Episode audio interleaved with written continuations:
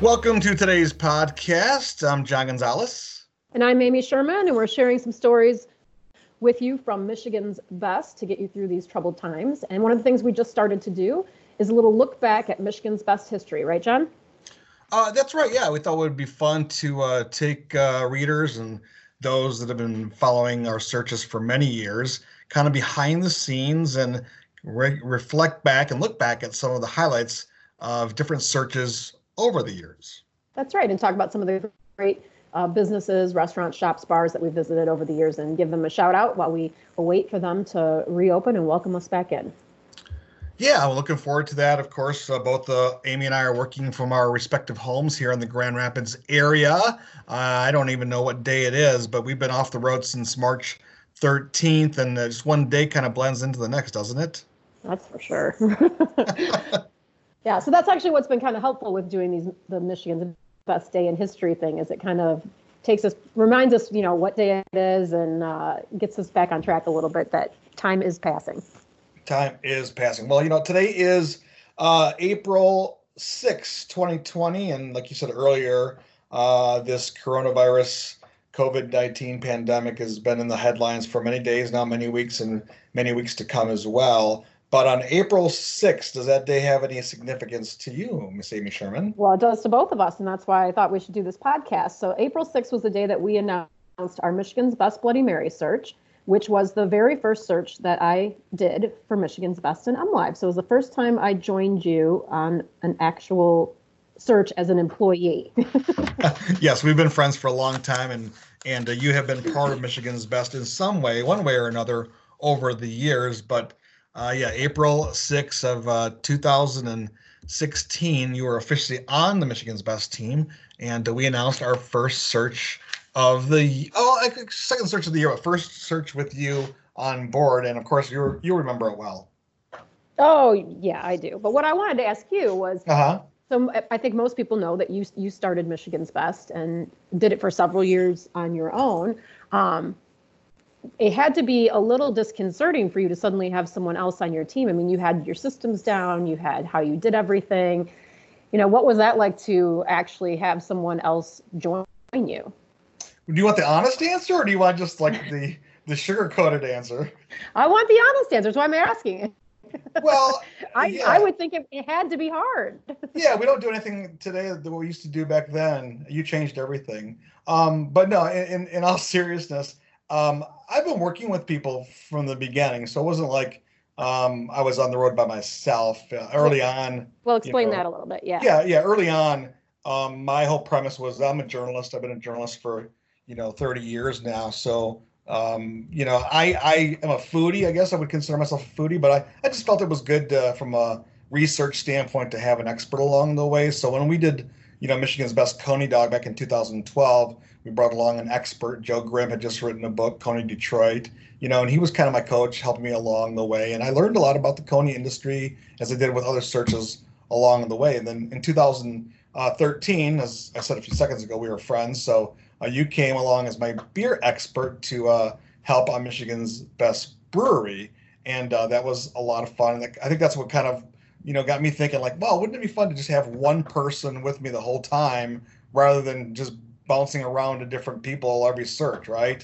Have someone that can lean some or lend some consistency to what we're doing, brainstorm ideas, someone that's as passionate as I am about food and Michigan stories, you know, and then obviously, you know, you were that perfect person because you have the beer background, but you also have the chef background, having worked in the industry as a pastry chef for more than twenty years. Well, I don't know if I knew what I was doing. I still don't, but but still to have someone um, get involved in your process and everything. Um, like you said, we we have changed a, a lot of things since then, and that would have been a little, I would have found that a little bit hard at first, I think. Yeah, well, I guess it was, it was a little hard because you're used to, like, you know, as you know, as you learned working with me the last four years, I'm very structured. I like to have a plan. I like to think of what's ahead that day, next week, the week after, what we're going to do this summer. You know, I like to look forward. Where are you kind of like, let's just live in the moment, you know? So uh, I've adjusted to that style. I've learned a lot from you. It's been a lot of fun. I wouldn't say it's been, you know, it hasn't been upsetting in any way. It's just been, it's been different, but I think the big, the biggest person that's benefited the most are the readers, because I think we're getting more stories, better coverage. You know, it's more complete. Um, so it's it's really helped, I think, the Michigan's Best brand uh, grow uh, along the way. So my hat, my hat's off to you. Well, thank you. I'm, this is not a, you know, salute me thing, but I just, I just, you, you went from being such a, I mean, you created such an amazing product that it's awesome that it grew enough that, that I could become a part of it. So hats off to you for creating something amazing. Well, well, thank you so much. This is like the hats off party. Well, there hats we go. All right. Podcast. Let's get to our search. So we, we decided to do the, as my first search with you was um, Bloody Marys, mm-hmm. which I felt was an inspired choice. Yeah, I don't even know how, do you know how we came about on that decision? Because I know we talked about a lot of ideas for year one with you, but uh, I don't even know how we settled on Bloody Mary. I actually, I think you might have already had it picked before I was even hired. You know what? I think we did. Yes. Yeah. Yeah. So I think we just went with it or whatever. And, uh, And we went with it. So we uh, we announced the search, and then we did all the polls and the um, nominations and everything. We got a lot of nominations for this one, I remember. Um, and then we did the voting, and then we went out. And I'm trying to remember how many Bloody Marys we tried. I'm going to look this up right now. Well, I looked it up earlier because that's how I am. Uh, we did more than, we're close to fifty Bloody Marys, but here, here's the thing, and I just said that kind of like in passing, close to fifty Bloody Marys, right, in three weeks' time. But here's the thing. I remember trying to kill you because we came out really fast, and and the first day alone we did nine stops on the search for Michigan's Best Bloody Mary. Oh wow, did we really? What time were we in? Was that Muskegon? Uh, we started in Muskegon, yes. Yes, at uh, uh, Bar forty-six, right? Uh, yeah. For, yes, forty-six Bar was our. So we day one, and then by day three we had already done twenty-six Bloody Marys in the first three days. And that would probably be why my ankles swelled up so completely from the sodium. But what people have to remember is that we don't drink the whole Bloody Mary by any means. We take a, you know, a couple sips, try some of the, the toppings and, and do that. So it's not like we actually drank that many full Bloody Marys. That that would have for sure killed us. Well, if you have if you have just a couple sips off of nine of them, uh, that's you know, a lot of sodium. That's just that's just crazy talk, you know. Um, but uh, but we survived, and you know, the first few days we survived, and you know, it was a lot of fun. You know, we we uh, also had designated driver to be with us just in case, you know, we uh, you know, someone might say, well, I think you had too much there, so we were careful about that. Um, but it was th- that first that first search was a lot of fun. That first day and that first kind of couple days of just kind of like, oh my gosh, we're really doing this thing. And I think, you know, you've had experience with, with Michigan's Best, but I think it gave you some insight of what this is really like. Well, because this time I actually had to do writing. You had to actually work, right? And that was when I was so new. So I was pulling eighty hour weeks during that whole search, just trying to get all the stuff done that we wanted to get done. And, but I, I the one thing I was really proud of with that is we really did increase our coverage. Um, from the beginning to the end, we had so many different stories that we shared, and um, we really had a, a lot of interesting stuff, I think, for our readers to enjoy. And and we expanded, I think, just even what we wrote about of each restaurant and that kind of stuff, which which I thought was really great. And I look, as I'm looking through the um, our top ten or whatever, um, it's so funny because it's like all these hilarious memories, right, of whatever happened at this joint and that joint and all this stuff. And then it makes me sad, too, because like our number one pick is no longer in business, which is um, too bad, but happens sometimes. And uh, we've we always go back to our number two pick, Frazier's Pub in Ann Arbor. It's become one of our regular hangouts in Ann Arbor because we just love the staff there and everything. And they have been arguing for four years now that they should be number one. Well, I think we're going to have to redo the search because obviously number one, like you said, is no longer open. They they are still there. There's a restaurant there. We're talking about Latitudes. Uh, the former Latitudes in Howard City was number one. And uh, there is a restaurant there now. And uh, one of the owners says he was part of the original recipe for the Bloody Mary when it was Latitudes. So he wants us to come back by. So, but, but I think we should just do the whole search all over again. Why not? Guess we're going to have to, man. We should have done it right before this quarantine. Everybody could have their, be making their own favorites, right? No kidding. Yeah. Hilarious. All right. Well, right now we are not on the road anymore. And that is kind of strange for us, right? Well, yeah, that's what, yeah, I was saying that earlier. It's just, it's just, um, or, or I was talking to someone, uh, you know, on Facebook. Uh, we are, we are out there every day. You know, the the normal day for us, if we're not on a search even, is just to be out and maybe check out a new place for lunch, maybe a happy hour special thing, or, you know, um, hey, did you hear about this restaurant? Yeah, let's go over there and check it out, you know. Um, and when we're on the road, it's, we're at a different place every couple hours. So um, being stuck, I don't want to say stuck, but being in one place, you know, all day and doing it all over again the next day is, it's not easy, you know. Not for us. I think most most people think that what we do normally is probably not easy, but it's, we're so used to it that, it, yeah, it just feels strange to not be out there meeting people and getting to hear their stories in person. It's okay to do phone interviews, but it's not. It's just not not the same. And I miss all the food. I'm just, I'm just keep looking in my fridge, going, yeah, I don't want any of this. I don't know. I've been following some of your adventures on Facebook. I think you're doing just fine. If anything, you're bringing back Chef Amy. It seems like you're you're trying different things, and or maybe that's just a normal, you know, life for you off the road. But uh, I tell you what, I've been looking at some of your photos, going like, why haven't I been getting an invite to come over? And then I realize, oh, I'm uh, I'm stuck at home like everyone else. Yeah, exactly. You can't come over. Can't come over. Yes. Well, what can uh, people look forward to from Michigan's Best uh, over maybe, say, the next four years, since we've been doing this for four years now? What, what do you think is going to happen over the next four years?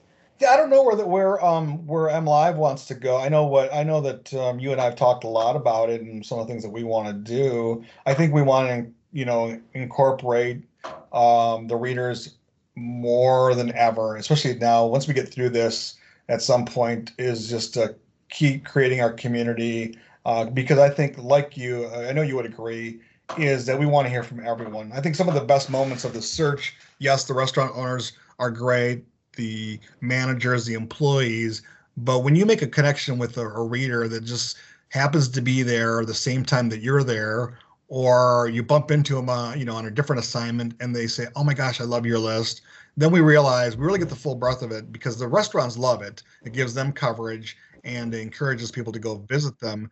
But when you really kind of close the loop there and you include uh, the reader that relies on your information, that looks forward to it and, and supports that community, to me, that's really the fun of it, you know, is, is creating that community that, that we have. So I want to see Michigan's Best do more of that down the road.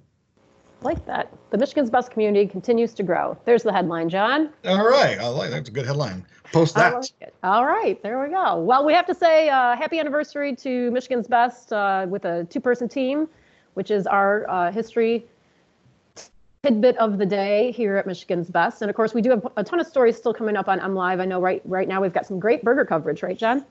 Yeah, some great stories uh, about um, takeout, but, you know, just also our list to um, I put together a list kind of uh, looking at some of the places we've been to so far. You had an incredible post over the weekend uh, about some of these burgers, these classics uh, that keep popping up on lists all the time. I think you called it greatest uh, burgers of all time from Michigan. And uh, that was well researched, well done, well executed. Um, people are spending a lot of time with that story. I was looking at uh, some of our, uh, you know, Uh, analytics from it, and I know people are just diving into it and reading all about it, and they can't wait to use your list the next time they're on the road. Well, that's what I liked. Was I got I got a couple emails. I know you get them too, um, from people who are who are in quarantine, like we all are, um, but who are using our our lists and coverage to dream about the places they want to go to um, when this is all over with. Com- you know, compiling their burger bucket lists and planning, you know, maybe a trip later in the summer to go and, and try some of these great places when everyone reopens. And we love hearing that. And I know our restaurant owners do too. So so thank you for continuing to dream about Michigan food during this time. I know, Amy, this is a podcast. We have a little unlimited time, but I know we're wrapping it up here. But I didn't hear from you. What do you, what do you see Michigan's Best growing in the next four years? My stomach. Yeah, no, no, no. We gotta we gotta be careful, maintain. That's the honest truth right there. Uh, no, same as you. I, I hope to, I, I like to see the community grow. I, I love the support that we give the locally owned businesses. And actually with the situation as it is now, I see um, we're going to have a very big job to do when everyone can finally reopen, um, sharing stories and getting the word out um, of who's open, when, um, and just sharing those stories of these locally owned businesses, because they are going to need every bit of help they can to try to come back Um, from this enormous blow, um, and hopefully, fingers crossed, that all of our, you know, family-owned little gems can uh, maintain through this and uh, and reopen at the end. And that when they do, we will be here to tell those stories. And I can see that taking uh, quite a quite a bit of time for for a while. Yeah, so, I know that I was thinking about this the other day, going like, oh, maybe I should maybe we should do an article, you know, uh, about, you know, the five places I can't wait to visit once this all lifts. But then I started thinking about that. And I'm like, how do you pick just five or fifteen, right? We want them all to, we want to visit all of them. Yeah, exactly. Exactly. So I guess we'll just, I'm, I'm ready, you know, to do that when it happens. And I, I can't wait for that moment. And I'm, my fingers are just crossed that, that all of our uh, friends in Michigan's Best family can, uh, can reopen at the yep. end of this. Yeah. Well, well said. All right. Well, there you go. That's our bit of history for the day. John, what possibly could be our Michigan's Best historical moment tomorrow? Do you have any idea? uh, I have I have one I want to share with you, but not right now. We'll have to wait till tomorrow. Right. If you want to see it, you want to head over to our um, MLive My Best Facebook page. You can see our historical moment. What's going up there every day when we give shout outs to some of our previous visits. It's a fun little site with lots of positive news on it. And of course, if you want to follow along any of our stories, you want to go to M Live dot com, right? That's right. Take care, everyone. Make it a Michigan's Best day.